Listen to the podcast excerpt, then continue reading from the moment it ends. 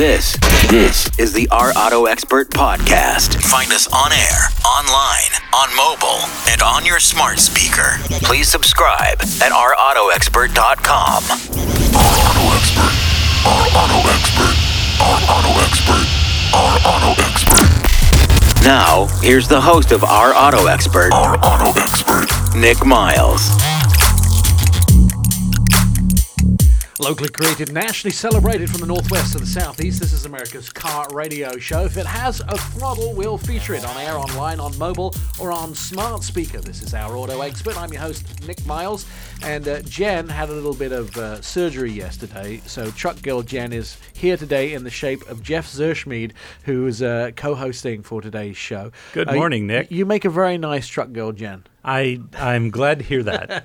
Uh, so what's on today's show? Packed show for you. We would never leave you hanging, especially around uh, the holidays. We're all having a good time, and we want to make sure we continue that. We're going to look at some sort of things that we'll see in two thousand twenty. What will the car uh, world look like? Mike Cordell from Our Auto Expert's going to join us.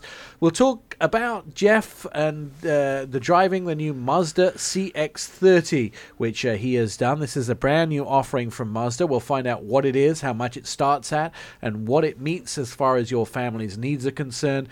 Mark Gillies from V W is here. We're going to talk about some of their concept cars. So they've started a line of concept car- cars called the I Ds, and the I D Buggy was this sort of dune buggy vehicle that they had. Uh, Jeff and I will get to talk about the new Toyota Highlander. Toyota delivered one to my house yesterday for me to test drive because they were very. We went on the launch together, but mm-hmm. It was very excited for them to actually ship me one. So they put it on a truck and drove it from Texas to my house, which is thousands of miles, and then it only had one hundred eighty-one miles on it, and it had no plates on it. So luckily I did open my uh, Amazon boxes and my, my Christmas gifts, which I'd ordered online because I've been on the road this week, and there were some plates in there to put on the car. Oh, which good. I was like, oh, I'll be driving it around my driveway all morning to tell you how, how it actually operates. Uh, so we'll talk about the twenty twenty Highlander, brand new Highlander, by the way, and uh, Brian Armstead joining us to talk about the Hyundai Sonata. This is a car that uh, has got me uh, about fifty thousand views on Facebook with, because I showed everybody how you can drive it out of your garage um, by holding the key fob. So it will pull out of your garage or a parking space just by operating it from the key fob. And it's kind of like, ooh, something shiny, ooh, something shiny. And, you know, everybody's like, I'd buy the car just for that. Well, what? What happens if it doesn't meet the rest of your needs? I don't, I don't care. I just want to be able to show my neighbors I can drive my car out of my garage, which is kind of funny. So it's definitely eye candy for that. Uh, Anton Wolman joining us to talk about uh, Congress, and they have uh, some new ta- uh, tax plans for electric cars, plus the demand for E Vs and how that's going to look for fleet sales in twenty twenty and how it looked in twenty nineteen. Plus France passes some new tax on non-electric cars. All that is coming up in today's show. Uh, Jeff, what do you feel like nine, uh, twenty nineteen did and twenty twenty will do as far as cars are concerned? You know, it, it, it, the all of the big news was uh, electric. Uh, you know, whether it was the Ford Mach-E uh, S U V crossover, you know, or the the uh, the very similar Audi that uh, that came out, the uh, e-tron, the e-tron uh, Sportback, right. um, Mercedes with the E Q C, and of course the uh, the, the the very controversial uh, Tesla, Tesla Cybertruck. Holy hell! I could talk about that for the whole show. What a piece of C R something. Well, I, you I know, won't finish the word. I, I I still I'm I'm still of the view that uh, it it won't hit the market in anything like the configuration that it's been shown. No, I agree with you. Uh, we could talk about this for hours, and we should probably save that for hours. Yeah, we'll, we'll save it for another day. But uh, but the short answer of what twenty twenty is going to be is more of automakers bringing out their fully baked uh, E Vs. Uh, I would tell you it's interesting when you think back of it. There were some other great things that came out in twenty nineteen, and a lot of people. Uh, because there was so much electric news and so much new uh, news about um, things like technology and cars, mm-hmm. the we can tend to overlook things like the the wide body, the Charger wide the, body. There is a Charger Hellcat wide body right. parked right outside this station right. that I've been driving around. and we f- seem to forget about the G T five hundred. So there, w- there was quite mm-hmm. a lot of muscle news as well this year, and there's going to be a lot next year. It's time mm-hmm. for a Dodge Durango refresh or redesign. Mm-hmm. We know that Dodge, the this F C A's Fiat Chrysler Automobiles power arm of the company, is looking at doing smaller S U Vs. We've got those to look mm-hmm. forward to. Will we see them? We've heard stories about Maserati doing electric cars. We know that's mm-hmm. on the horizon. So there is a lot of sort of performance and luxury news as well. Interestingly enough, a lot of car companies have been delaying their electric vehicles. So the E Q C, that I think was supposed to come out at the beginning of next year, uh, now was suddenly um, put off for another year. Mm-hmm. So it won't come until the fall next uh, next year, twenty twenty. There's a lot of stuff there. Plus, still to come, and I have some sneak peeks or some sneak reveals, which I cannot talk about, of what's going to be about at C E S this year. I mean, there is some outstanding stuff from Lamborghini as far as tech mm-hmm. is concerned, and Mercedes, and some really incredible stuff from Flare, uh, Fleur, the uh, infrared camera mm-hmm. company. They have got new stuff that's coming at C E S. So a lot of people, we know we're going to see the new Fisker Ocean, the mm-hmm. Fisker S U V. That's going to be there for the first time. So there is so much bustling. But reflecting on twenty nineteen, one of the things that we were expecting to happen is a drop in car sales. Uh, predicted at the beginning mm-hmm. of the year, the yeah. outlook was to see maybe five hundred thousand less cars sold. It didn't happen. No, people, people are still, still buying. Yeah, still buying cars. Why do you think that uh, the car the car sales maintained their momentum from twenty eighteen? Couple of good reasons. Uh, first, the, you know, the economy continues to do pretty well for most people, and uh, uh, and second, the new cars are so compelling. You know, uh, we were talking about all the uh, performance cars and everything else, but the bread and butter cars of the market, like Nissan, uh, just revised the Sentra, right? Huge. Uh, they're going to sell hundreds of thousands of those, right. um, and they continue to sell hundreds of thousands of uh, of, of Rogue S U Vs, and and uh, and then of course you know you move over into Honda and Toyota, and they, the the RAV four Prime came out, and uh, there's all this other stuff that's uh, that's there that um, that people want. It's almost impossible to screw up uh, when you're Toyota. I mean, they don't come out with – I could name maybe two cars that didn't do as well as they expected mm-hmm. out of their whole lineup. And they have a massive lineup. Plus, I happened to be at the Toyota headquarters this week, which really was cool because their headquarters is unbelievable. It's so beautiful. But at the same time, you know, Christmas decorations this year, mm-hmm. a bunch of airbags on the ceiling inflated. it was, it's it's the coolest thing. Plus, they have a bunch of engine parts mm-hmm. that are all sprayed white on the ceiling, and they shine down. I think it, the when the light shines through them, the word drive appears underneath them because they've all been placed in that. Very, very clever stuff from Toyota engineers. So still to come on the show, we're going to get to talk about that brand new C X thirty that uh, Jeff's been driving. Michael Cordell is joining us to talk about uh, some of the things that he's been up to, plus the future from V W with their I D vehicles. That's all coming up on Our Auto Expert, and you can check it out, our auto expert dot com. You're listening to Our Auto Expert. Catch up on previous episodes of the show at our website, our auto expert dot com. We have all of the past shows. You can see our automotive videos. And uh, you can also check out some of the stories that we've done on television stations around the country. One of the guys that uh, is uh, one of the best T V hosts I know is on the phone with us now, Michael Cordell. And, Mike, you've had a pretty big week. Uh, you made somebody's week anyway, didn't you? We had a big week to close out the year, always the week before Christmas. We uh, find a way to get into some mischief, and uh, between Detroit, Denver, and a stop in New York, we managed to give a brand new Jeep Rubicon away as part of the Nexen Hero Tire program to an incredible vet, uh, Ken Cates, who, uh, when he returned from twenty-seven years of service, joined his local Habitat for Humanity, and in the last year, Nick, has built twenty-six homes for veterans in the Fort Hood area. So you honored him as the Nexen Hero with this new truck. Tell us a little bit about the program, Mike, uh, and what it what's de- what it's designed to do, and what Nexen's idea of getting involved in this was. Yeah, so this is the third giveaway we've done with Nexen Tire, and it was kind of a joint idea uh, between Nexen Tire and myself a few years ago. We kind of sat down and said, hey, let's draw some attention to our men and women in service. We had connected with the Purple Heart Foundation, and the Purple Heart Foundation, obviously, for those wounded uh, in combat.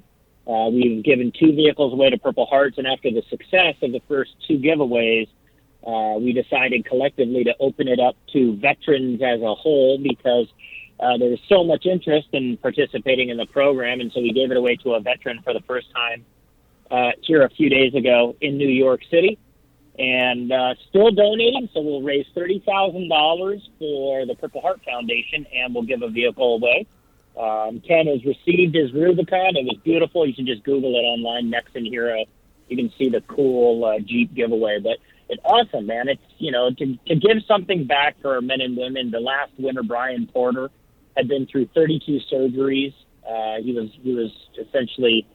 And for better, you know, it was worse. I mean, he just he was blown up overseas, and you know, he's this incredible Army Ranger that came back, and you know, was able to receive a Jeep Gladiator. So, just our way to give back, right? You know, that's what we do in the auto industry. We, we like to give back. A nice little Christmas gift as well, obviously, uh, for somebody, and thanking them for their service. Is there going to be more Nexen Hero vehicles in the future? The program continuing? Already in the planning for the next go-around. The first three vehicles, uh, a Dodge Challenger, a Jeep Gladiator, and a Jeep Wrangler Rubicon. Um, I see an FCA I see an FCA theme here. You're giving a lot of There's S C A. A theme. Yeah. There's a theme. There's a theme. They have great vehicles. They had a great year. And, you know, for our American heroes coming back home, a little slice of Americana with uh, a vehicle that's, you know, based here in the U S uh, with one of those three.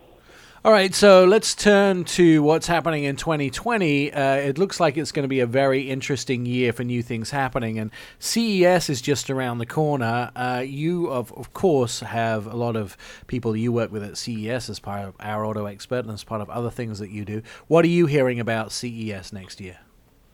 Flying cars!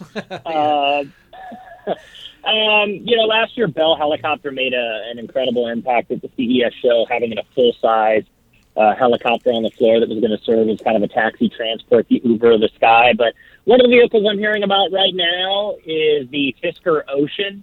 Uh, Henrik Fisker, uh, most notably known for the Karma, uh, kind of went underground for a few years, uh, is obviously not associated with Karma Automotive, has his own company, Fisker Incorporated. He'll be showcasing this new Fisker Ocean vehicle at the show. From everything we understand, this vehicle is made with one hundred percent renewable resources. Um, Ford talked about their vegan Mach three.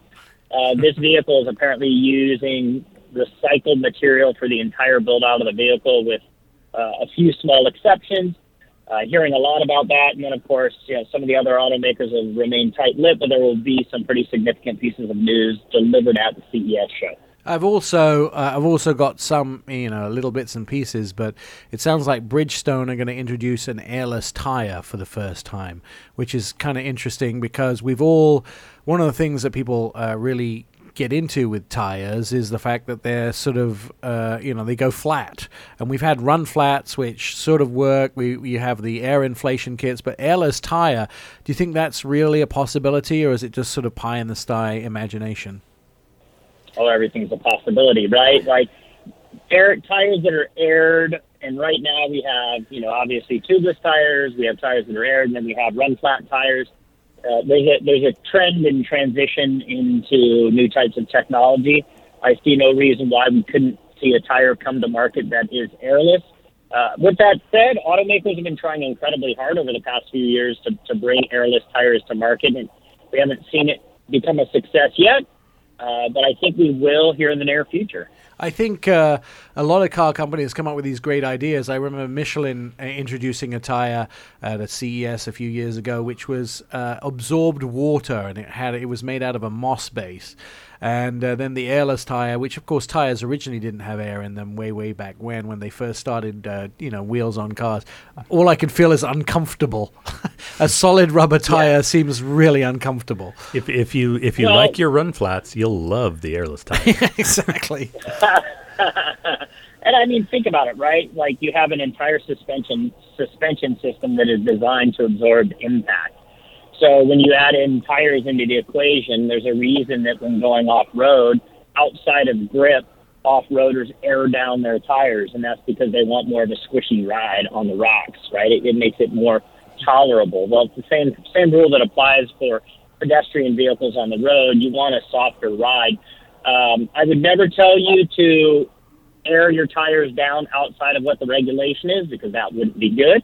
Um, but with that said, I always air down my tires slightly less than what the recommendation is, because I want a softer ride. Unless you have a motorcycle, right? Air those suckers up, baby. Yeah. Keep them completely aired up. Uh, Jeff, do yeah, you do, Jeff, do you have all the right amount of air in your tires, or you like a softer ride? No, I I uh, I go strictly by what is on the door jamb of the car, uh, because you'll get the best fuel economy and the best traction out of your uh, out of your tires that way. If you're if you're needing to air down your tires to uh, get a softer ride, then uh, the, the answer lies the answer lies elsewhere in your suspension. Probably, uh, Mike. I I was in a meeting this week um, in, with Capital One in Dallas, talking to them about some of the future stuff in the car world. And when I explained to them that to have a flying car, you still had to have a pilot's license, they were absolutely devastated, because they all realized that there was no way they could own a, a flying car. That's the most interesting thing, is right now, flying cars, you still require a pilot's license, right? Yeah. So there's a yes and no to that. So if you look at a company like uh, Icon Aircraft, Uh, they have what's called the A four. Uh, F A A requires you to have a license when you fly above a certain uh, altitude, a flight height. Um, so there are certain there are certain um, rules and regulations being created. Now, the, the, the car is a completely different beast, right? So if you think about a car and a car taking off from an airport, that could potentially fall into that line and should fall into the line of an aircraft. There's no way to regulate this yet. I don't I don't think this is going to be happening anytime in my near future, although it's a concept that everyone really is pushing for as we move towards different forms of technology and driving. I think uh, the the flying car is a great sales tool, but I don't, uh, to be honest with you. Not going to happen. If you yeah. think about average American drivers, do you really want them driving something that flies? That's so here's my deal about it. When you drive, we drive, we technically sort of drive two D now, right? So yeah. we drive on two different planes, left or, you know, left, right, or straight, straight or back, forward or back. But with a with a flying car, you suddenly add a third dimension in there. A I'm third like, dimension, and, and, and if you're and if you're if you if you mess up in your car, you might hit something. Something, but if you, uh, you know, as as the as the airline guys like to say, takeoffs are optional, landings are mandatory. yeah. uh, right, and I, I agree with you. Yeah, and then, then you always have to worry about what the person below and above you is doing, and a lot of people still can't manage the left, right, forward, and back thing still. So yes. There's a lot to go. Uh, Mike, thanks uh, for joining us. Uh, we. You know, look forward to having you back on the show as well. Um, Mike, of course, you can see his videos. He was around this last week uh, traveling the country doing T V segments, so you can see them at our auto expert dot com, as you can all of his other stuff there. Uh, coming up still on the show, we get to talk about the C X thirty from Mazda, plus a bunch more. You're listening to the Our Auto Expert podcast. Well, if you'd like to catch up with uh, previous episodes of the show, you can do that at Our Auto Expert. Plus, we're on Facebook, Twitter, Instagram, and you can start a conversation with us. Just send us a note. Just look at Our Auto Expert. You can join the thousands of other fans that we entertain all day. Um, we didn't get a chance to talk about this story at the top because we're, we glossed over it. But uh, one of the things I wanted to talk about was the move from sedans to S U Vs. And mm-hmm. and that's been a trend that's ongoing for about three or four, maybe f- more years than that. More years, yeah. yeah. I think it's it's really been coming on for the last ten years. Uh, but now, you know, S U Vs um, and, and light trucks, but primarily S U Vs, um, are about two-thirds of the market. Uh, you know, people... who and people who own them are saying widely that, that they don't expect to ever own anything that isn't an S U V in the future. One of the problems is if you don't play the S U V game, you then sort of start to be lower than everybody else. So if you drive a sedan in traffic nowadays, you're looking up at everything around you. And I actually mm-hmm. prefer sedans as vehicles, or wagons. You know, so do I'm I. a kind of old-fashioned wagon guy. But at the same time, you, when you get into a truck, for instance, you're so much higher than everybody else, or so much higher than most of the other S U Vs out there. It's nice to be able to see over things.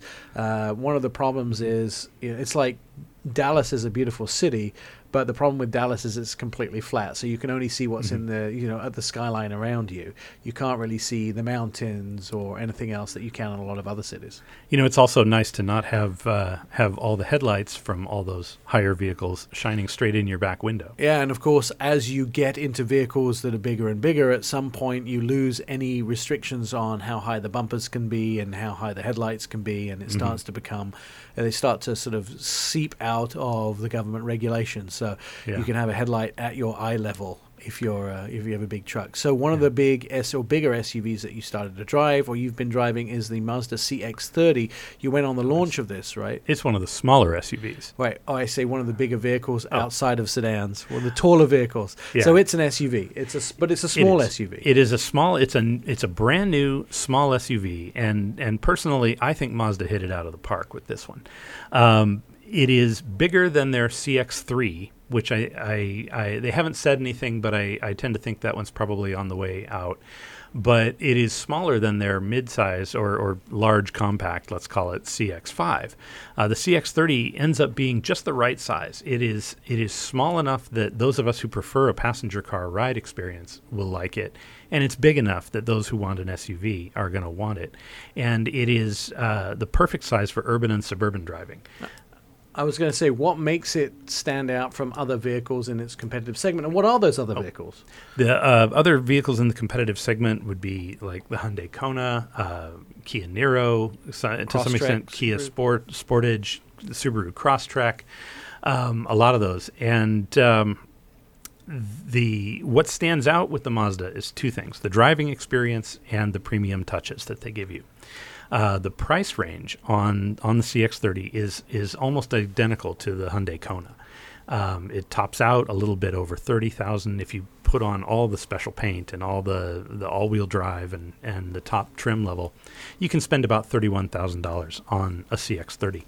Um, they start at twenty-one nine uh, for the front-wheel drive version. Here in Portland, I think we we will sell most more of the all-wheel drive, and the all-wheel drive adds fourteen hundred dollars to the price uh, at any trim level, uh, which is also really nice. There's no bargain basement low trim level that that they've got.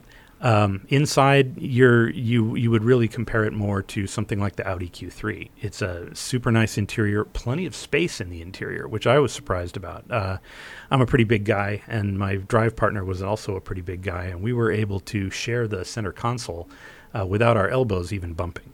So that and was one of the key. things that Mazda have been pushing for. Uh, they started with the C X nine mm-hmm. originally was... And I asked Mazda at the launch of the C X nine, I said, the lines are getting really blurry here between luxury and non-luxury. Like, what is a family car and what is mm-hmm. a luxury car? Because they're putting a lot of things in the vehicles that you only initially saw in luxury cars, but they're doing it for a family car price. Yeah, and that's that's kind of where Mazda's living right now, and they, they call it Mazda Premium. And and it, it really, it, it sounds like, like a, a, a, an advertising spin term, but it's real. Uh, when you get into it, you'll notice a big difference between Mazda and other economy car brands, um, but not the price. Uh, let's touch on performance a little bit. Mazda nailed it with the suspension. This car, uh, this uh, small S U V drives like a passenger car. It rides really well. Uh, the all-wheel drive system is fantastic, um, and uh, and Mazda has a few industry-exclusive Uh, factors to that, uh, like their G vectoring control, which uh, adjusts engine torque to keep weight on the front wheels while you're cornering, and their predictive all-wheel drive system, which the the iActive they call it, and it's uh, really one of the best in the business. Uh, so when does it come out? And we'll it is at dealers now. All right, so we can go test drive it. Go test drive it. If you test drive one S U V this winter, make it the Mazda C X three. I think Jeff's sold already. I am. I'm I'm looking at one for our family. V W are going to talk about their I D buggy and some of their I D gar- cars coming up. And also, we'll talk about the new Toyota Highlander, which I actually have one outside the studio this week. You're listening to Our Auto Expert. Locally created, nationally celebrated from the Northwest and Southeast, this is America's Car Radio Show that has a throttle. We'll feature it on air, online, on mobile, or on smart speaker. This is Our Auto Expert. I'm your host, Nick Miles. Joined today and co- co-hosting the show is Jeff Zerschmied. By the way, Jeff, where can we uh, where can we read the majority of your uh, writings? You can find me every week in the Portland Tribune uh, and po- on online at portland tribune dot com. Look down on the right-hand side, click on Wheels, All right. and you'll find me. Uh, when I was at the L A Auto Show recently, uh, one of the pieces that I was covering uh, in the Fox Sports show was some of uh, the I D cars from V W. And I went over to the stand, I uh, got the attention of one of the V W P R people, mm-hmm. and uh, just had to wait about two hours before I could actually get in front of the car, because there were so many people that were there to film the vehicles and they were so excited about it. And the range of I D cars uh, is really outstanding. Uh, joining us on the phone is Mark Gillies from V W. Uh, we want to specifically talk about the I D Buggy, which was sort of one of the original I D vehicles, um, but also this sort of I D I D phenomena at V W is getting an awful lot of attention, isn't it, Mark? Uh, it is. I mean, we actually just um, showed the first production car of, from the range of concepts uh, back in Frankfurt, which is called the I D three, and I think we're now up to seven concepts with the one um, that we showed in L A. So, I mean, the obvious, the, the sort of most emotional ones are obviously the, the I D Buggy that we first showed at Geneva in March, and then at, then at New York in April, and, and the, the I D Buzz, which will go into production at some point uh, around twenty twenty-two. One of the things uh, that I think got a lot of attention with the I D Buggy is the fact that the, the Dune Buggy uh, was such a beloved car around the world, and it sort of had that nineteen seventies California feel to it. It had the sunshine, the sand dunes, the, the sort of the freedom of life, much the same as the bus had its own genre of lovers. The I D Buggy, or the buggy itself, has that sort of essence of V W uh, married into it. So So the I D Buggy itself was really a, a spin-off of the original, uh, the, the original Dune Buggy, right? Yeah, I mean it is. I mean, if you look at the shape, it's got the same kind of curve on the fenders. Um, obviously, it's open-top, two-seater, and actually, because the M E B platform, the electronic, the ele- sorry, the electric architecture of the, of the I D family, um, it's rear-wheel drive uh, with a rear-mounted motor.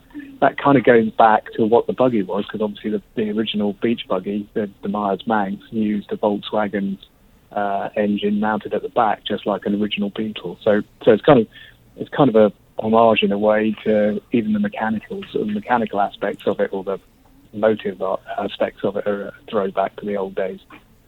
Well, um, and Mark knows I actually have an, uh, a vintage uh, Dune Buggy, and I love it so much. And uh, and I so I've been particularly excited about the uh, the I D Buggy.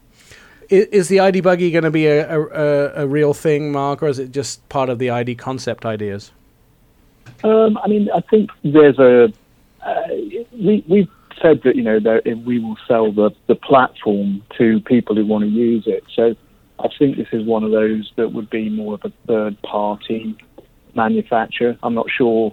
Um, it'd be difficult to do a business case for it based on, you know, a small run, um, unless you charge an awful lot of money for them, which is kind of out of keeping with the buggy in the first place. Right. So, you know, we're definitely definitely looking to um, see if there are people around the world who would want to use the, the M E B architecture, because the, the, the really expensive thing about electric cars at the end of the day Um, is developing the batteries and getting the power train to talk to the rest of the electronics. So it, there's a lot of software in there, and there's the battery technology, and, and that's the big cost in terms of development. It's also the big cost in terms of actual hardware. So if you can if you can extend the amount of those platforms that you can sell, then in theory you're going to bring the cost down, so it makes the whole thing a lot more affordable.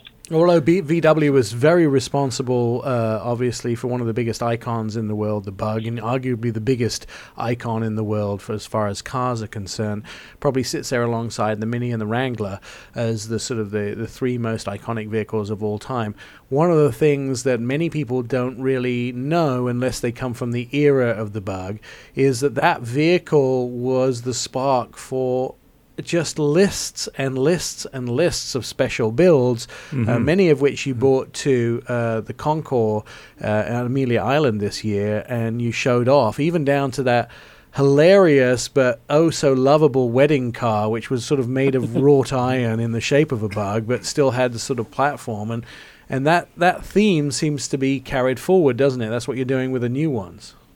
Yeah, very much so. I mean, that, that idea, as you said, you know, the Carmen Ghia, for instance, which looks very different to a Beetle, um, is a, is the same platform as a Beetle, for instance, and, and the Myers Manx was a shortened Beetle platform. So, um, yeah, I mean, that was one of the, the cool things about the, the M E B is it, it has that ability because it's kind of like a skateboard, if you look at the way the batteries are, are packaged, um, to sort of mimic the, the old Beetle platform. So, you know, hopefully we can see even more vehicles um, coming off the off the platform. Uh, you know, once we, I think what we've got to do is we've got to sell the mainstream ones first. So, like, obviously the I D three in Europe is like a, a golf, a golf-sized vehicle, um, and we'll have a compact uh, S U V coming out next year, being shown anyway next year, based based off M E B, which will be the first of the I D vehicles for the U S. And, and you know, once once I think the company started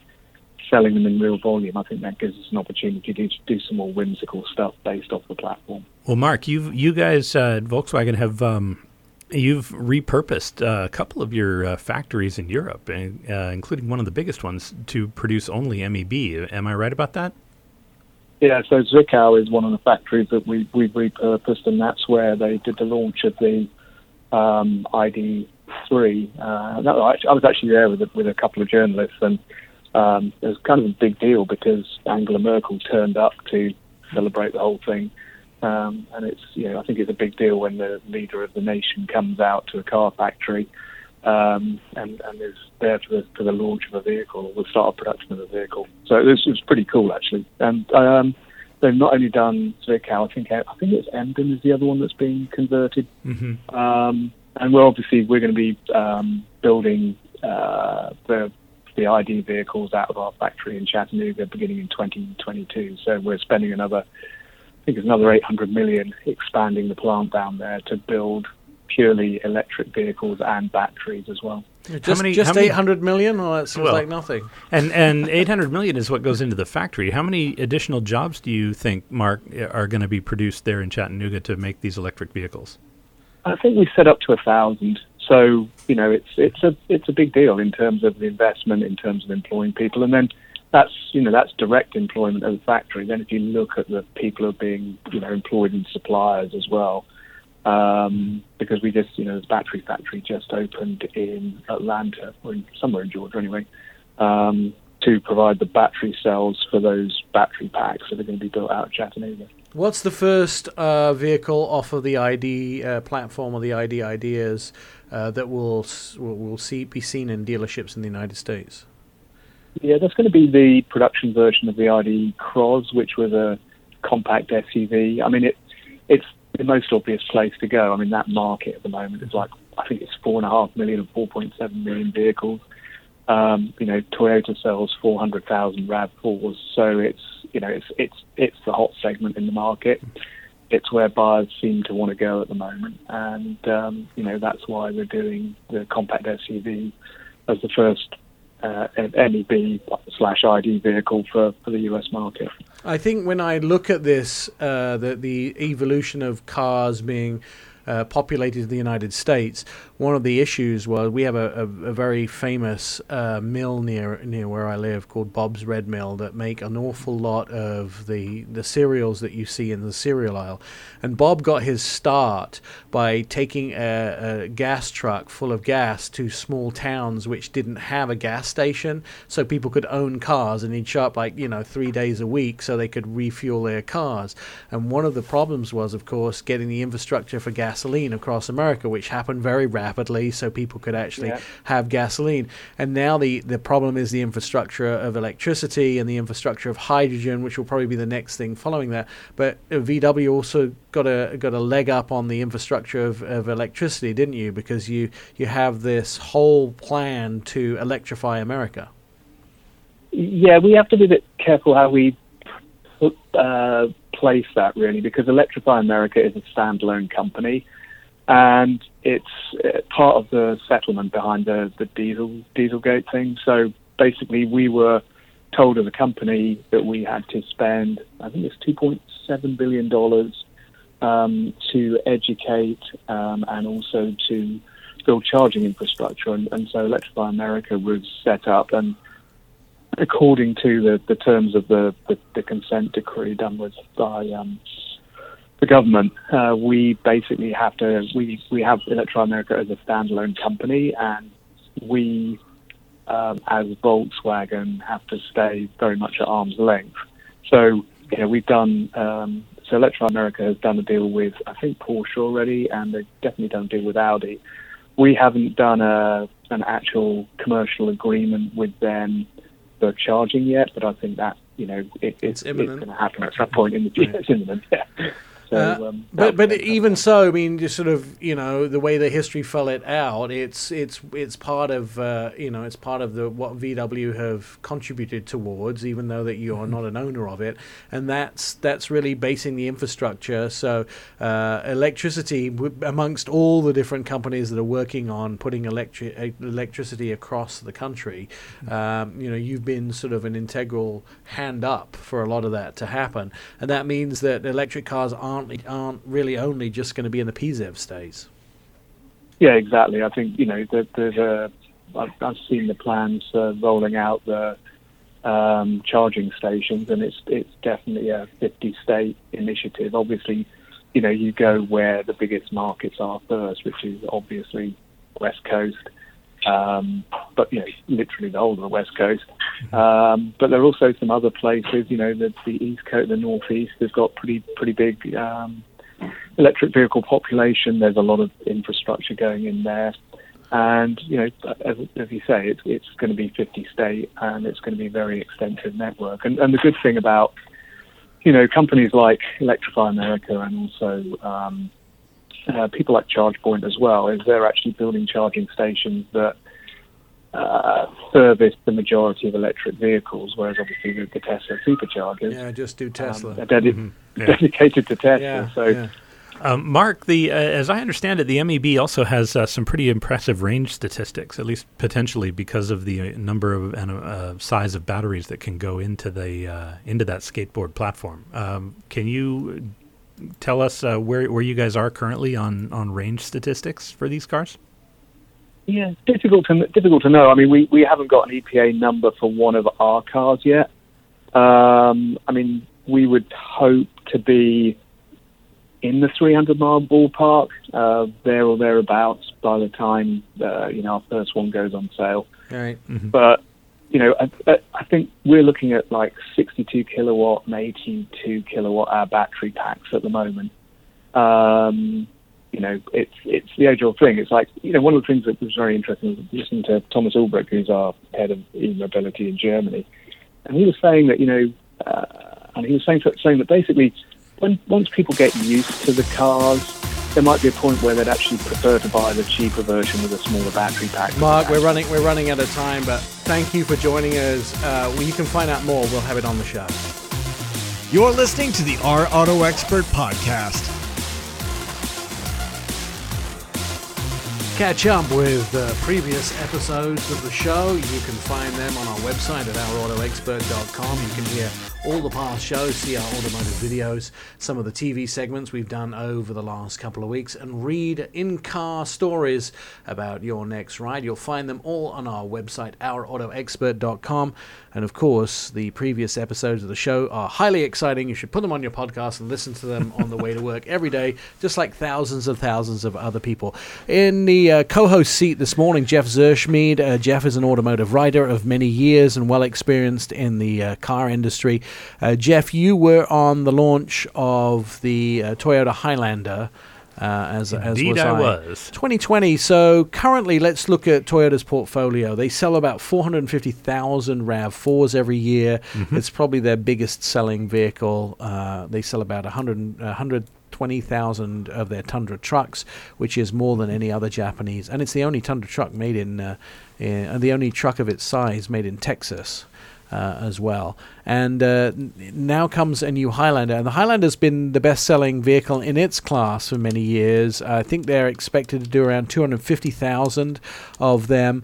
The one thing the Highlander had in previous generations that made it so outstanding was you basically had to take a bus from the second seat to uh, to the to the front seat. There was that much room in the second row of the seats. Uh, it was yeah. just amazing.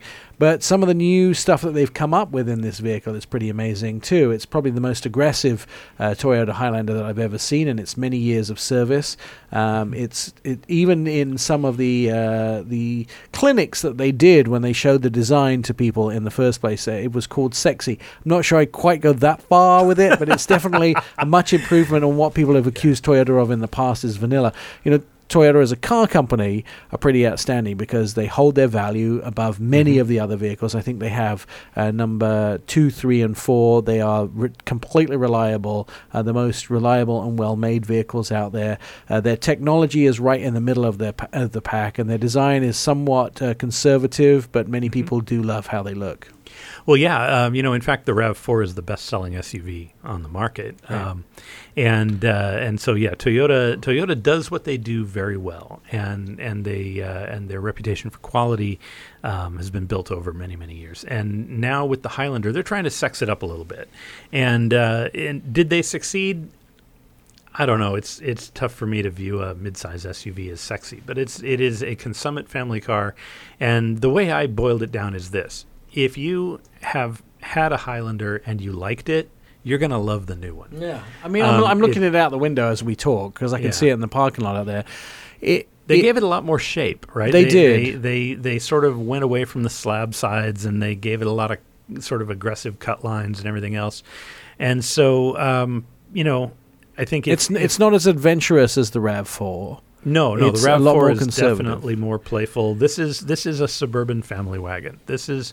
what you use to, to get the kids to their soccer, basketball, ballet, you know, whatever.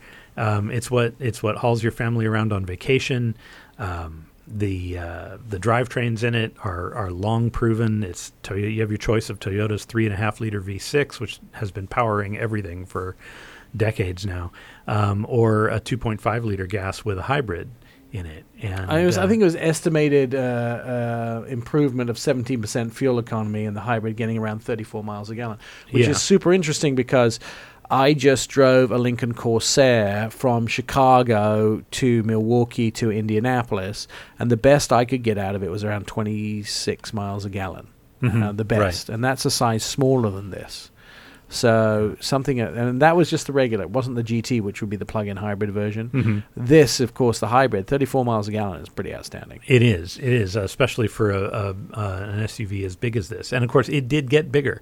Uh, the new Highlander this year is uh, two point three in, two point three six inches longer than the uh, than the outgoing model, and they put all of that space in the second and third rows to mm. make it even more family-friendly. I actually want to take the Highlander and uh, jazz it up a little bit, you know, spray it with a matte black paint and put big bumpers on it, I think, because it would look really awesome. Uh, I think for me, it's a perfect vehicle. It just needs a bit of spicy sexiness. If you're going to do that, why not just get a four runner? Well, I already have a Lexus G X, which I'm in the middle of doing this sort of thing too. So yeah. we'll we'll see how it goes. But I think uh, you're I think you're probably unique among Highlander uh, yeah. owners if you if you if you. Th- go go to the lengths of sort of making it look like an off-road vehicle. It's perfectly sized. That's the thing about it. The four runner for me is too small. Really? Um, for a daily vehicle. And it's more truck-like. It's based off the Tacoma. This is. is based off that new K platform. It is. And it handles amazingly. And, of course, now it has Safety Sense two point oh. It does. And that was a huge, huge benefit. Again, as a family vehicle, um, getting Toyota Safety Sense two point oh uh, comes with full-speed adaptive cruise control, lane tracing assist, which sort of helps keep you in, in, in your lane, in the center of your lane um, as you go around curves. Um, it's got pre-collision automatic braking with pedestrian detection, lane departure control, roadside road sign recognition, which is huge because it'll, uh, if you, especially if you get the top trim with the the really nice sharp color head-up display, um, it'll put the prevailing uh, speed limit up there for you. So it reads the speed limit sign, puts it on the windshield for you, helps you uh, keep your uh, your driving where you want it. Um, I do like a lot of the features in this vehicle. Um, it's just I want to sexy it up a bit. But I think that's what aftermarket is for anyway. It's perfect yeah. size for the dogs as well in the back. And you get the choice True. of seven or eight seats depending on the configuration you choose. Yes. Um, and if you fold all those seats down for your dogs, you get up to eighty-four point three cubic feet of cargo space, which is uh, pretty cavernous. Price pretty reasonable? Yeah, very much so. Um, it starts at thirty-four six, so right in the heart of that midsize S U V territory. Um, but, and you but can. But when you and I have optioned it out, where are we looking? Oh, uh, forty-eight eight with the gas engine, and I really preferred the driving experience of the gas engine mm. uh, with an eight-speed automatic as opposed to the uh, to the. Um, Uh, hybrid with a continuously variable transmission. Yeah. If you really platinum up the hybrid and, and go for that top uh, top trim level, uh, you're going to spend about fifty thousand dollars. I like the idea of the fuel economy on hybrid. I like the idea of uh, the, the sort of environmental economy of the hybrid and what it does as far as a carbon footprint. But you and I both know we have a very heavy right foot, and uh, we, we do, do enjoy some spirited driving experienced only in uh, gasoline cars usually. Although I'm I'm sure hybrids will get there I think eventually. That's going to change. Yeah. I think I think it's already changing, and it's going to change, and hybrids and electrics will be the performance models going forward. All right, coming up, Brian Armstead's going to join us. Uh, he is going to talk about the new Hyundai Sonata. There's plenty to talk about because this has some jaw-dropping technology. Uh, of course, you can listen to this show and many more at our auto expert dot com. You're listening to Our Auto Expert. Catch up with previous episodes of the show at our auto expert dot com. Uh, you can also hear the past interviews that we've done. There's a podcast button. You can download the podcasts and listen to. You can see videos, some of our stuff. Uh, Mike Cordell and I were just touring the country at a whole bunch of stations last week, uh, Fox and Friends, at all the Fox stations that we did uh, live segments at. There's nothing like standing outside, by the way, Jeff, in uh, in weather at zero degrees. So in, in Milwaukee, I was on Fox six in Milwaukee, and we were showing best deals of the year, and I'm standing outside, and it's sixteen degrees temperature, but with the wind chill, it goes to zero degrees. Standing outside doing a, a car segment when little pieces of your body seem to be dropping off because they're so frozen. It's very difficult to do. What I have to suffer to I be know, a Fox you're, anchor. You're suffering for your art here. My suffrage. Hey, next up, uh, we've got Brian Armstead, who's yeah. one of my favorite colleagues in this entire business, and I always enjoy uh, hearing what he has to say. Brian, um, welcome to the show. Happy holidays. Well, uh, let's let's talk about this Hyundai Sonata. Well, first of all, I'm flattered, Jeff. Uh, thank you so much for the uh, for the accolades. I really appreciate it. And the, and the thought is mutual towards both of you as well. Uh, Sonata. Okay, guys, I want you to think back two or three decades, okay, to the nascent years of the personal computer and the fact that I B M was king at that time, king of the crop. If it wasn't I B M, it didn't matter. And then all of a sudden, you know, I B M kind of lost their way, and you had companies like Wang and Dell and all these Acer and Asus and all these P C companies started chipping away at the fabric of that core brand I B M. We can kind of make the same analogy with Hyundai and the big three, the mm-hmm. Ford, Chevy, Chrysler. They all sold sedans at one point, Taurus, mm-hmm. a Charger, you know, really nice sedans. five point three million sedans were sold in the U S market last year. Yet the big three have chosen to cast that segment away. But what does that leave, guys? It leaves a feast for the European brands, B M W, Audi, Mercedes-Benz, Volvo, Jaguar, Nissan, and the, and the Asian brands, Nissan, Kia, Hyundai, Toyota, Lexus. Uh, twenty twenty Hyundai Sonata really redefines the sedan segment. First of all, it comes in at twenty-three thousand four hundred dollars base price. Mm-hmm. And then you get up to the top level, the limited at thirty-three thousand three hundred dollars. I dare either one of you to try to find a vehicle that has more content at thirty-three thousand dollars than any of the top offerings from Hyundai or Kia. You will not find it. You will not find a vehicle that can match. I think, Brian, I did it. I did some measurement when I was there, and I looked at mm-hmm. uh, similar vehicles like uh, in the luxury segment, like the Audi A four.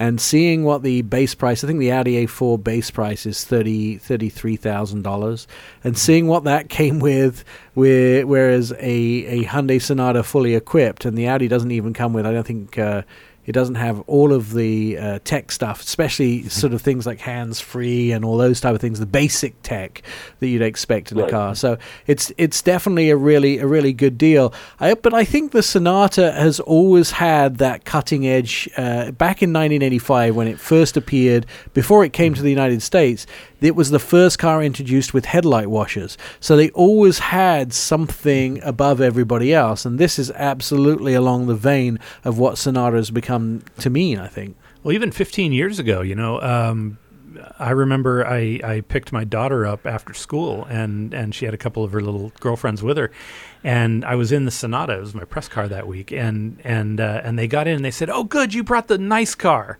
uh, so yeah, and and especially now, you know, Hyundai's uh, Hyundai's quality ratings are way up there. Uh, the Son- the new Sonata is a great looking car. It's got that fastback Absolutely. style that uh, is so popular right now. And um, so, tell us a bit more about it, Brian. Well, you kind of hit on the, a couple of the key features that I wanted to touch on. The, the dramatic style. It's just a good looking vehicle, really luxury looking vehicle. Uh, but I wanted to touch on a couple of the tech features that just kind of set it apart and make it almost a premium luxury sedan at a budget price.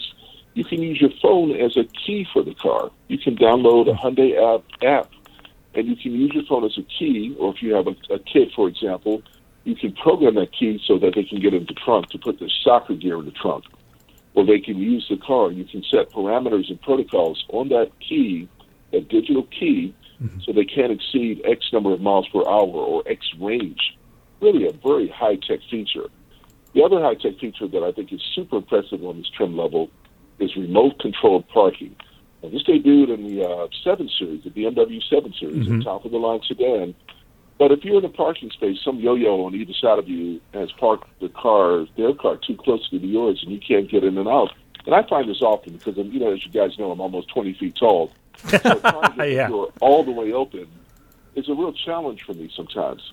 So with this new Sonata, you press the key fob, and the car will pull out of or into a parking space that it is pre-measured. Now, mm-hmm. if somebody's in the way, it uses um, several of the thirteen ultrasonic sensors that are available on the Hyundai Sonata, some of the five cameras and the three radar sensors to combine to do all kinds of tricks, safety tricks, including adaptive cruise control, forward collision braking, mm-hmm. lane following assist, rear collision braking. It's got all the bells and whistles. Another really cool feature, guys, turn on the left uh, turn signal on certain trim levels, mm-hmm. and a camera appears in the miles per hour pod. You turn the right turn signal on, a camera appears in the tachometer pod. It gives you a near H D quality image of what's behind you. So that coupled with lane departure assist, and you can really, I mean, an older guy like me, it's kind of hard to turn my neck around as freely as I used to be able to do back in my thirties. So it really helps with checking those blind spots and, and, and executing safe lane changes as you're going about your daily uh, daily business. Yeah, you know, when car, I was going to say, when Honda came out with Lane Watch that kind of did that, but only on the right-hand side, um, you know, I thought this is this is exactly. a great feature. Everybody should have this. And now it looks like Hyundai's, you know, taking it one better. Absolutely. Another really cool feature, guys, we all love Qi wireless charging. Doesn't necessarily speed up the charging process, but it certainly will heat up your phone. Now, Hyundai's coming with an air-cooled Qi wireless uh, charging system that gives you up to ten watts of power and blows air over your phone to keep it from overheating. Really high-tech feature, really tricky. When doing the press conference for this event, I asked the Hyundai people, why did this technology not start at Genesis, their luxury brand, and trickle down to Hyundai as opposed to starting with the Sonata or any other Palisade or any other Hyundai vehicle, and then kind of climbing up the ladder to their luxury brand. Uh, they didn't have a good answer for it, but they were appreciative of the question and said, hey, just kind of stay tuned. The Genesis models will see a lot of these features as well. So um, it's just a real cool experience driving Sonata. At six nine, three hundred pounds, I fit very comfortably. Mm-hmm. I mean, just take every option, and you're you're looking at thirty-three thousand dollars. Hyundai has special one point nine percent financing for sixty months. It's a sweetheart of a deal. It's an absolutely beautiful car.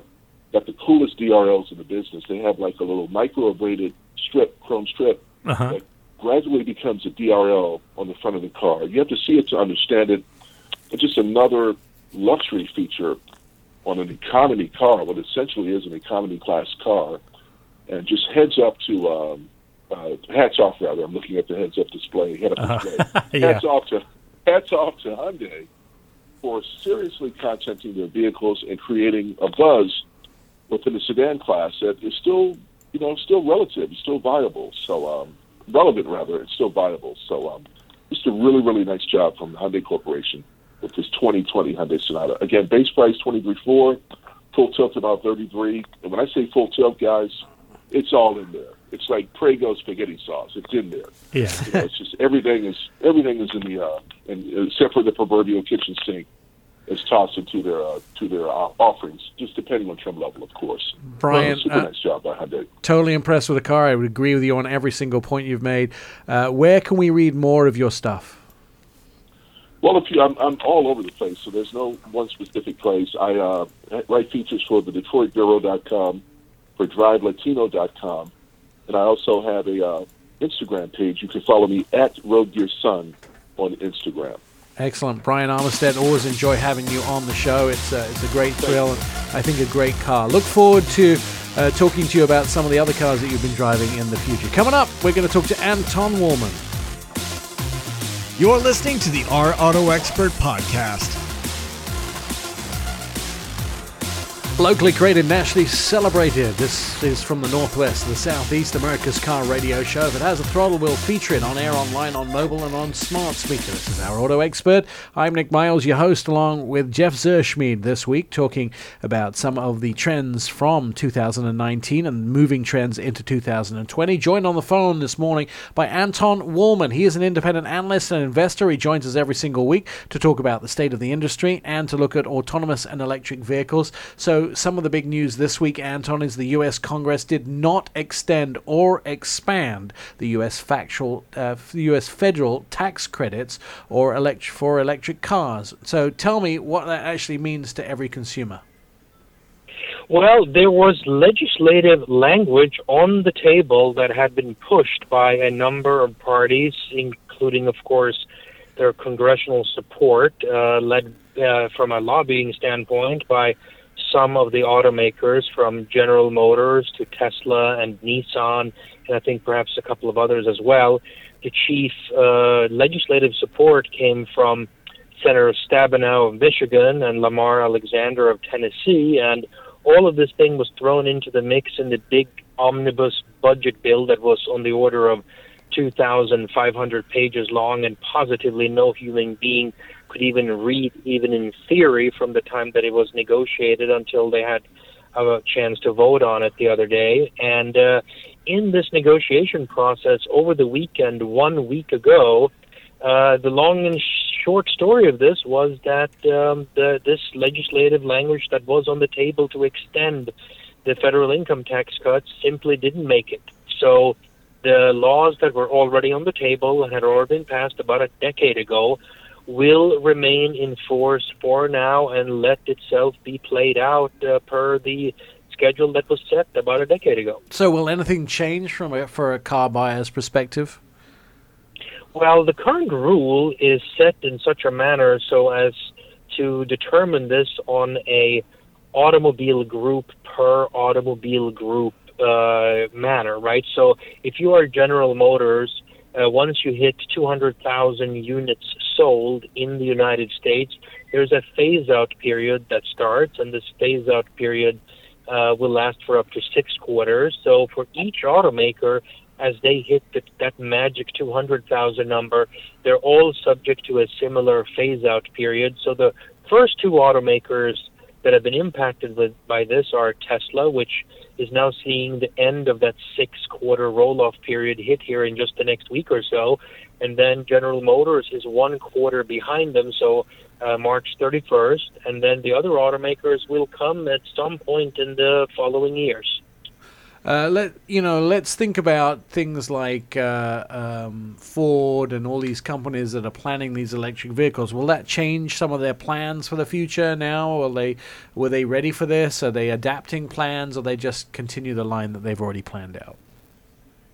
Well, certainly one believes that a company such as General Motors had some strong hopes that this Uh, tax credit would get extended so that all of their electric vehicles that they are going to be rolling out here starting in the next year or two, we're going to get uh, significant taxpayer support.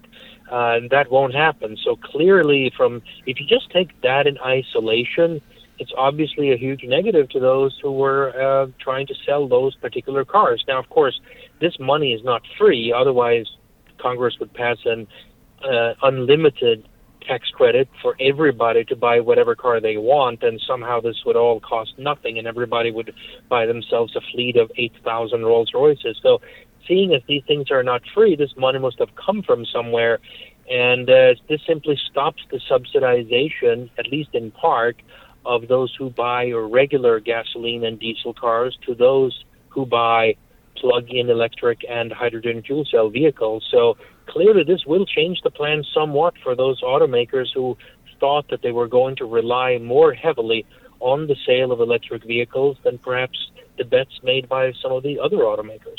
I, you know, looking at the fact that I had uh, put deposits down on or put deposit down on the new Mach-E, but presumably vehicles in the short term won't change.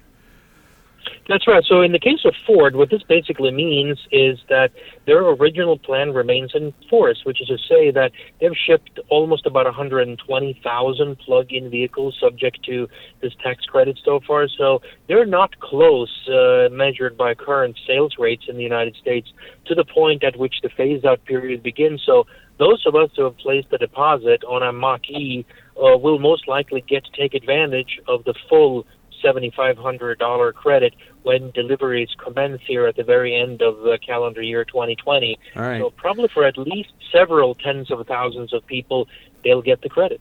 All right. Anton Wolman, he's an independent analyst and investor. When we come back, we're going to talk about the China, uh, China and the demand for E Vs. We'll also talk about some of the new uh, taxes passed in Europe. That's coming up as we continue our Auto Expert. You're listening to Our Auto Expert.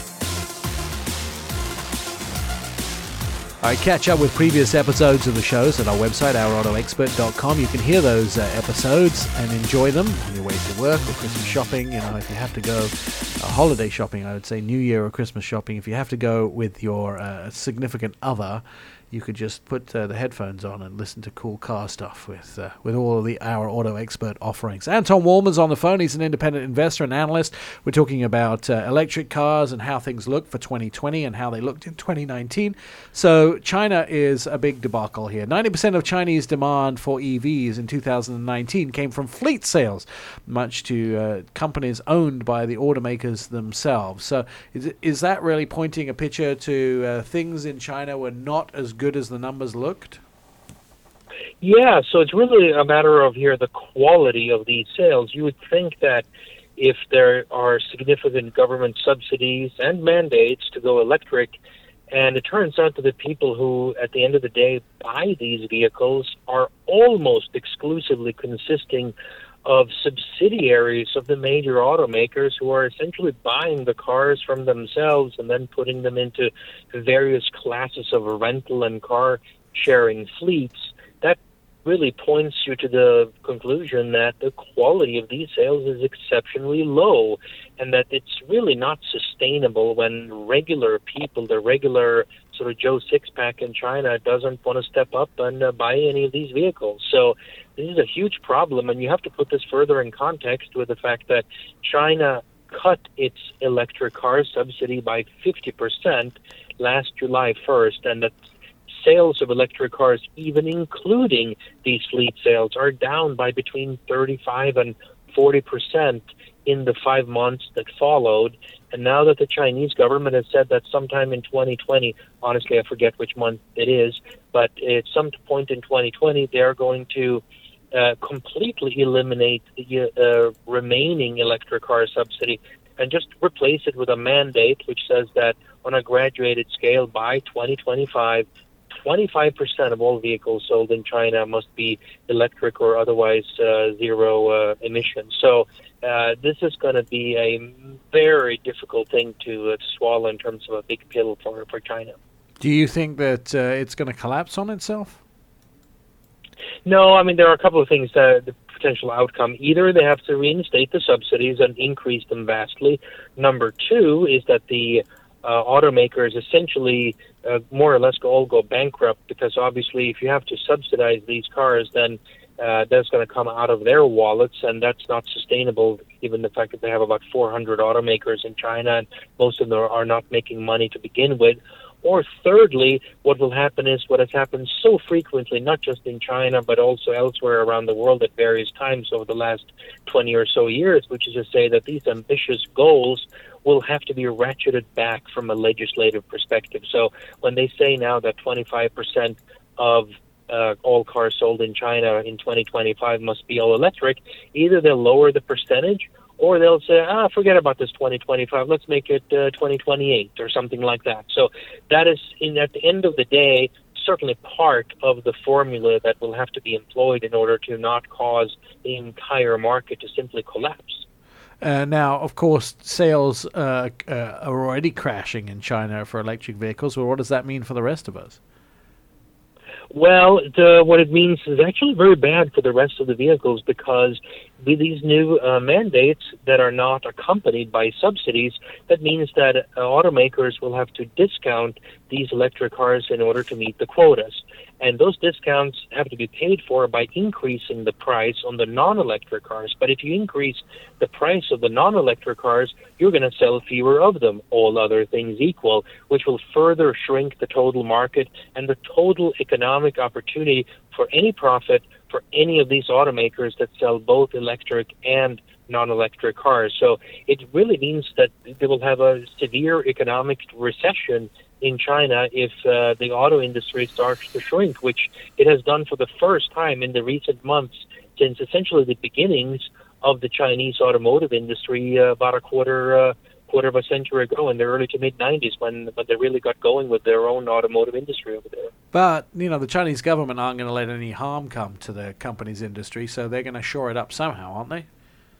Well, that's why I think ultimately uh, the safety valve in this entire equation is going to be that these mandates will simply have to be loosened up. I mean, at some point, you can't keep on uh, peeing against the wind, right? I mean, at some point, you have to accept reality and say, unless we are willing to pour enormous resources from the rest of society into this industry, we simply have to Uh, uh, bend to the will of the consumer and not try to force feed with the, the consumer in a way that costs all the other stakeholders, from the automakers themselves to the government, more money than they, can, than they could possibly afford.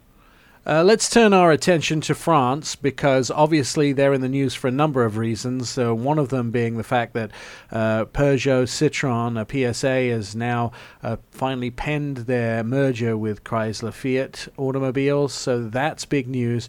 But France goes ahead of this and imposes a new tax, which could actually throw a wrench into exactly what P S A, Peugeot, Citroën are uh, getting ready to do. And uh, right on the beginning of this deal, it seems like almost Almost counterintuitive. We have a companies that are, we have companies that are merging, big companies across the world that uh, are going to try and put a lot of their energy into electric cars. Yet immediately that announcement is made, France decides to throw a, a wrench in the works and cause some problems for electric car owners, or for non-electric car owners in in uh, in uh, in France. That's right, uh, Nick. Uh, uh, Sweden not only has a king that is uh, originally French, uh, uh, Mister Bernadotte, who was a general in the Napoleon army in eighteen oh nine, but Sweden also was the first to adopt the terminology for its electric car subsidies that France has now adopted this week, and that is, they call it the bonus malus system. So bonus meaning that you're going to get something if you buy an electric car, some form of a, an actual direct subsidy from the government, and malus meaning that you're going to be taxed in a penalizing manner if you don't buy an electric car. So translated to French in terms of what passed in their legislature just here this week, uh, as I understand it, is that if you look at uh, this graduated scale for the malus side of the equation, which is the penalty you'll have to pay if you don't buy an electric car, it will go up to twenty thousand euros per vehicle. So depending on the amount of C O two that is emitted from your vehicle, as you hit, I think, the maximum at around one hundred seventy-five grams per uh, kilometer. And at that point, uh, twenty thousand euros is going to be put on top of that uh, Peugeot, that Audi, that whatever it is that you're uh, planning on buying. That's an enormous punitive tax uh, on the French consumer. And uh, you know how keen the French farmers are in terms of starting to block uh, freeways and uh, starting to uh, roll into cities with their tractors. Uh, I can just see when this actually gets implemented here in the coming months, what kind of protest we're going to see from the French citizens. So vive la revolution. I think we will see some really nasty things come down here in France in the coming months as a result of this, because frankly, I don't think the average French citizen has heard of or understands that this has been passed and that this will be implemented yet. So this will be a very cold shower, and I know French love taking cold showers. Actually, that's a trick question. They don't take showers at all over there. We can smell them from a mile away, but it's a different story. But when this happens, this will be a nasty situation, Nick. Uh, you know, it seems to me when I look at the world, uh, and we look at the three regions of the world that are probably major car consumers and manufacturers, Asia, Europe, and the United States. Uh, I mean, there are other important markets like South America and also uh, the Middle East. But when we look at those three major markets, everybody is heading in a different direction. It is completely different. We are separating as a as a planet, and Europe is going their way, America is going our way, and uh, Japan is going their own way. It seems that we're almost, it may, doesn't make any sense for car companies to share these territories. Well, uh, another word for that is called diversity, Nick. So we will indeed have diverse policy implementation, so we will see in practice which region manages to navigate these waters the best. So Europe is uh, going one way, uh, China is going its peculiar way, other places in Asia yet different ways, and of course in the U S, we do not we do not have just one regulatory regime. We have two of them, because we have one federal regime which is going in one direction, and then we have the states that have joined together since many years already with California and implementing other very stringent and very different types of emissions regulations that are going yet another way. So yes, this is going to be um, this is going to be a, uh, a smorgasbord of diversity in terms of regulatory approaches. So automakers better strap in and see if they can survive Uh, Uh, the turmoil that will come from this and their ability to uh, to sell vehicles profitably in any of these regions. Now, we've talked about this in previous weeks, uh, but the Fiat Chrysler and P S A, the Peugeot Citroën car companies, uh, have finally formalized their agreement to merge. It's set to take place over the next fifteen months or so. It could be sooner, could be a little longer, depending on some legislation and legal hurdles. Uh, as a consumer in North America, will we see any change? Well, I think the short answer is that we will see at the most very, very little for the foreseeable future. There's simply uh, the, the main rationale behind this merger really resides inside the European theater, uh, and also driven very heavily by these emissions requirements. You may remember that in the spring, uh, F C A announced that they had uh, uh, entered into an agreement with Tesla to pool for all of these credits. The amount was not disclosed, uh, but it was speculated that it was a very significant amount, and that the hopes would be that by joining forces with P S A, that uh, they were not going to have to run into any further purchases of electric vehicle credits after twenty twenty-one or twenty twenty-two, so that they will save themselves uh, as we look further down the road, as these companies, of course, all fear that whatever Europe has decided on here over the last year or two uh, is not going to get even worse in terms of making these regulations even more stringent. So in the U S here, I think we will essentially see just about nothing come from this merger, certainly not for the next three to four years. And then after that, probably just more of a different kind of vehicle. Well, what this enables, if you think about it, is that, you know, Peugeot Citroën, they have uh, a regular plain vanilla car platform or a set of car platforms, so they're sedans and hatchbacks and station wagons. Of course, F C A has essentially abandoned that market uh, for the North American market. But if you could imagine a way to revitalize, say, the Chrysler brand with a set of new vehicles that may be even branded Chrysler, but will that will essentially enable them to sell a broader range of vehicles that they simply couldn't afford or couldn't afford to do so profitably, and that they had decided to abandon here over the last uh, two to three to four years ago. Right. Uh, this would fit in very well with uh, with such a potential plan. So right. Let's see what happens there. I think we'll find out more about that uh, in the next year or two. Right. Um, and what the question which we cannot answer, but why didn't they actually manage to do it with Fiat, which seemed to have the same uh, the same opportunity to do that somewhat with Fiat? Anton Wolman is an independent analyst and investor. You can read his stuff at uh, Seeking Alpha or The Street, and he joins us every week. You can listen to previous podcasts of this show at our auto expert dot com. Thanking Jeff Zerschmied for sitting in the Uh, co-anchor's chair. Did you learn anything this week, Jeff? Absolutely. You always learn stuff, right? Yeah. And thanks for having me in. It was a great time, and you can, of course, read all Jeff's stuff at the uh, portland tribune dot com. He is a, a long-time resident of Portland, but writes for many national and international publications around the United States. You can read his stuff everywhere. Uh, I will be back next week, but you can certainly satisfy everything you need to satisfy on our social media platforms or at our auto expert dot com. You've been listening to Our Auto Expert with Nick Miles. Find all the show episodes at our auto expert dot com. Please follow us on all social media, Twitter, Facebook, and Instagram at Our Auto Expert, and message us for a quick and witty response.